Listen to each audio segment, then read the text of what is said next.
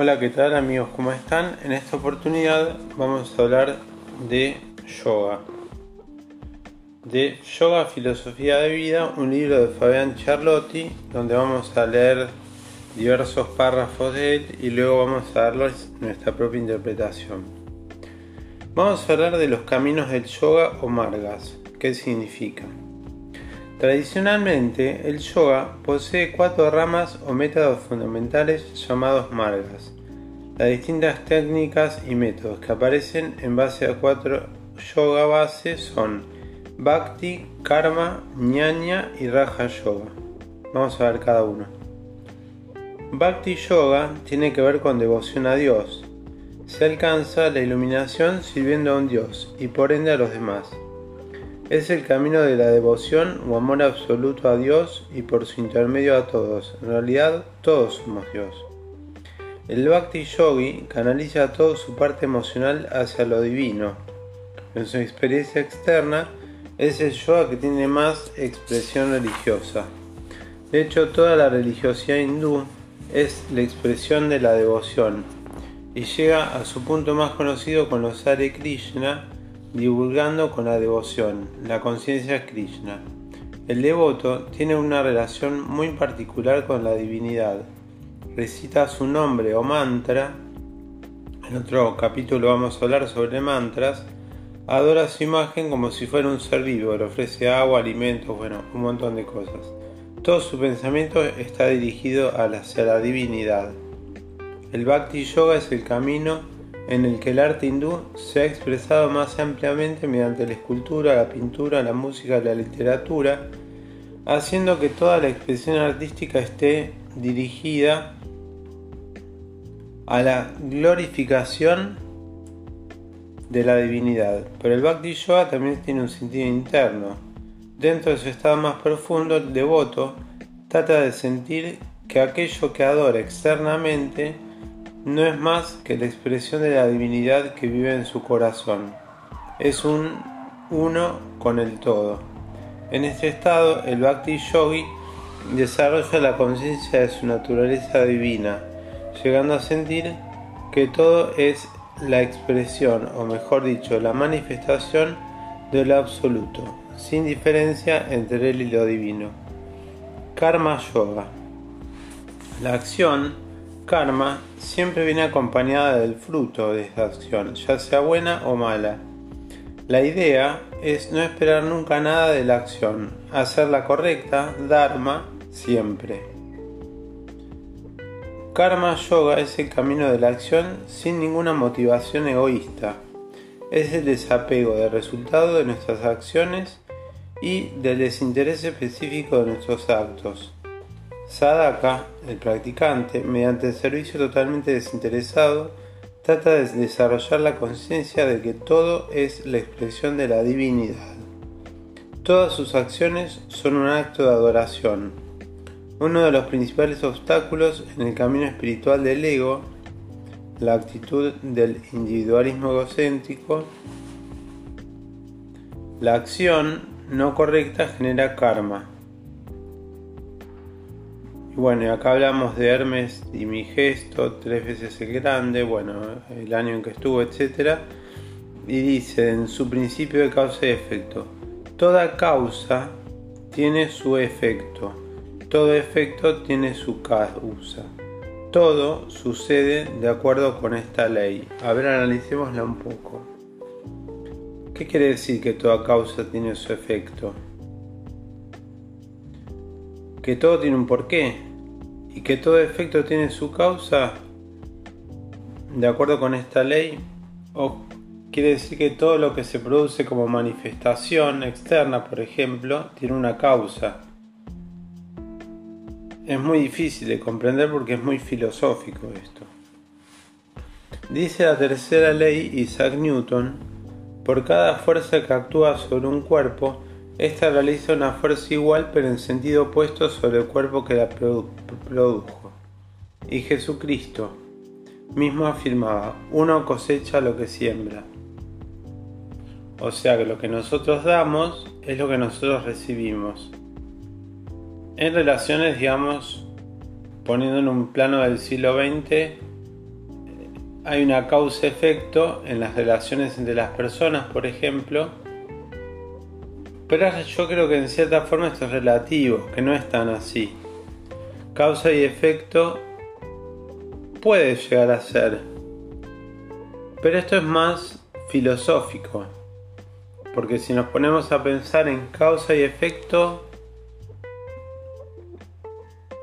los demás siembran en nosotros y cosechan lo que siembran.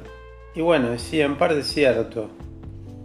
Si nosotros estamos con una pareja y con esa pareja tenemos dificultades y no nos llevamos bien o tenemos situaciones en las cuales no nos podemos poner de acuerdo, yo no sé si es exactamente siembra lo que cosecha. Creo que en ese caso tiene que ver con otras cosas. Por ejemplo, ¿no?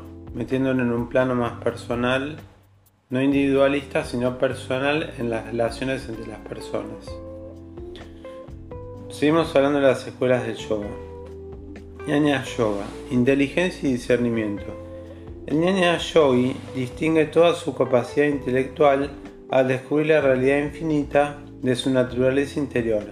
Estudia las escrituras como Spanishad y los tratados de Vedanta como soportes de su búsqueda.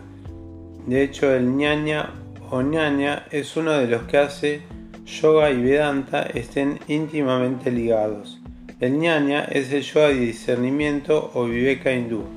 Es el camino de la introspección y del autoconocimiento.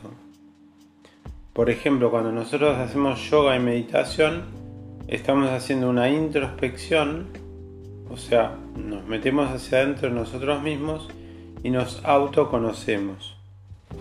Pero, aunque el estudio sea una parte de la práctica, el ñaña yoga sabe muy bien que aquello que busca está más allá de cualquier escritura o expresión externa, y lo que trata de encontrar está en su interior, que es lo que les decía recién, íntimamente relacionado con la Vedanta. La expresión real de ñaña yogi toma su significado más profundo en la pregunta de ¿quién soy? Y bueno, hay una, meditación que pueden seguir de Elena Maloa de que habla de yo soy, donde nos pone en un primer plano y hablamos de yo soy, yo soy la verdad, yo soy la vida y un montón de cosas que ya dicen en esta meditación que la pueden encontrar en YouTube que es algo más de ahora, no tan filosófico. ¿Quién está detrás de los pensamientos y de la mente? Es la pregunta que se hacen acá. ¿Quién está detrás de los pensamientos y de la mente? O sea, yo. Detrás de esos pensamientos que giran tan rápido en la cabeza para la mentalidad hindú, está quién soy. Raja Yoga a través de la meditación. El principal fundamento del Raja Yoga, le hace Raja Yoga o del yoga en sí mismo, se encuentra en los Yoga Sutras, texto escrito como vimos por el antiguo sabio Patanjali, que describe el yoga con el sutra antepuesto arriba. Yogas Shrita Vritti Niroda. El yoga es la completa ausencia del movimiento de la mente.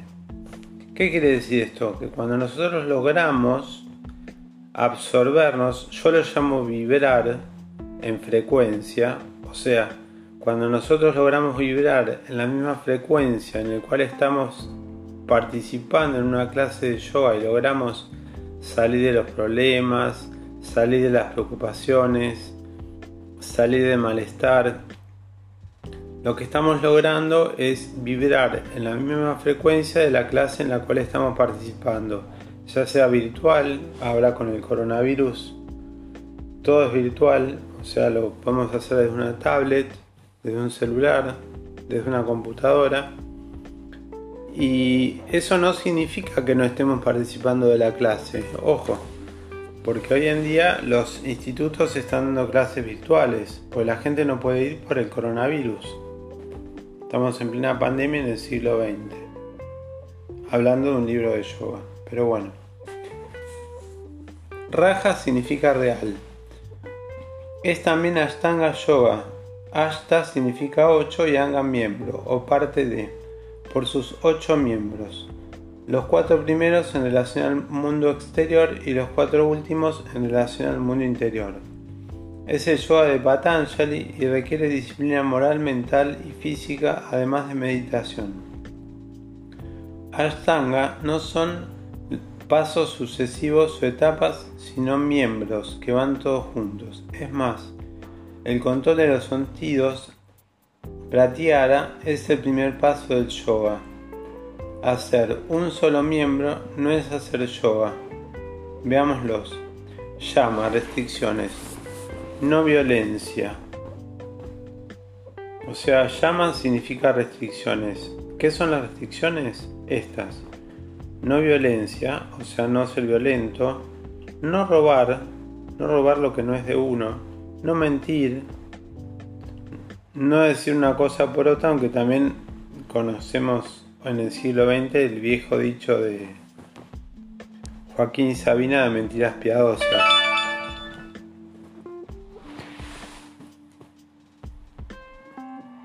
Este, ¿qué más? Actuar sinceros, actos sinceros, no acumular cosas, llama es sadvriti, buen comportamiento. Es tener un buen comportamiento como estamos en época moderna, me mandan mensajes de WhatsApp, que después los leeré. Ni llama o conducta. ¿Qué hacer? Limpieza, higiene, sentirse contento, seguro, confianza en sí mismo, ascetismo, vida espiritual. Ni llama es Shvatabrita, autolimpieza material y sutil. Esto es difícil de comprender se refiere a una limpieza tanto mental como física, creo, y a una confianza en uno mismo, que a veces en estas épocas de coronavirus donde todos vivimos con miedo, yo creo que es muy difícil tener eh, confianza en uno mismo. Asanas. Posturas que serán placenteras y relajantes y estimuladoras a la vez. Posturas físicas con repercusiones orgánicas y energéticas. ¿Qué era lo que hablamos antes? La energía. Cómo se transmuta la energía en el yoga a través de las posturas, de la respiración. Cada postura tiene una explicación. Pranayama, todo el estudio de la respiración y su directa relación con la mente. Cuando nosotros logramos aquietarnos y logramos aquietar la respiración, lo que estamos logrando es ponernos en un estado sutil de relajación. Pratyahara, control de los sentidos, y no hacer poco, ni mucho, ni mal uso de ellos. Purificar lo que entra es purificar lo que sale. Por eso en algún momento del libro se hablaba de satsag, que es salir de la televisión, por ejemplo. Salir de los noticieros, de las noticias contaminantes, correrse de todo eso. Purificar lo que entra purificar lo que sale. O sea, vivir la realidad, no vivir con miedo. El miedo paraliza. El coronavirus actualmente nos tiene con miedo, paralizados al mundo entero, porque todos los días muere gente. Pero tenemos que aprender a vivir sin miedo, a vivir en el camino del yoga, a vivir en un camino de espiritualidad. Uno no sabe lo que va a pasar, si va a haber vacunas, si no va a haber vacunas, si va a haber otra peor. Miles de cosas se dicen, están los... Acá me meto un poco en la realidad, están los que... Los antimarcha, que son los que van a hacer líos sin barbijo y no saben que se están contagiando. Eh, estuvo la violencia racial esta semana en todo el mundo manifestaciones por lo que pasó, que no me voy a extender porque estamos en otro tema, solamente lo comento eh, y me sensibilizo también. Pratyara, control de los sentidos, y no hacer poco ni mucho, ni mal uso de ellos. Purificar lo que entra es purificar lo que sale. Dharana, concentración con un paso previo a la meditación, es llegar al grado de abstracción mental. Diana, Meditación. Llegar a través de la conciencia de cada acto de nuestra vida. Es vivir el presente sin pensar en él. sería como un presente continuo el, el Diana, en el cual vivimos la realidad, vivimos el presente, pero no estamos todo el tiempo pensando, a ver qué estoy haciendo ahora, qué estoy haciendo después, qué hice. Lo vivo. Lo que pasa que, por ejemplo, pensemos que hace 50 años, cuando no existían las drogas, la delincuencia, eh, la inseguridad y todas esas cosas que suceden hoy en día, el hombre vivía mucho más relajado. Entonces no necesitaba de todas estas técnicas. Si bien algunos lo hacían, el yoga no estaba tan en boga. Y no estaba tan en boga porque todas estas cosas que hoy suceden hacen que uno necesite salir de, de las situaciones de la realidad para constarse en uno mismo, para enriquecerse, para meditar. Entonces, eh, lo que buscamos es vivir el presente sin pensar en él. Y Samadhi es la liberación, volver al origen, a la fuente. Es un estado de unidad con el entorno. Es tocar nuestra alma. Es el estado de turilla mental, de liberación o moksha. Dentro de esta yoga es el más popular en nuestro país, el Hatha Yoga, que es el que actualmente yo practico, por ejemplo. Bueno, vimos los margas o caminos del yoga. Después viene cada camino en sí que es muy extenso. O sea, ya tenemos un podcast de 17 minutos. Lo vamos a dejar acá como inicio de estas charlas de yoga. Los invito a seguirme en el canal donde vamos a seguir hablando de este libro, de otros libros y de... Eh, unos pequeños libros de yoga que no me acuerdo ahora los nombres exactos de cada uno porque están en sánscrito. Bueno, muchas gracias.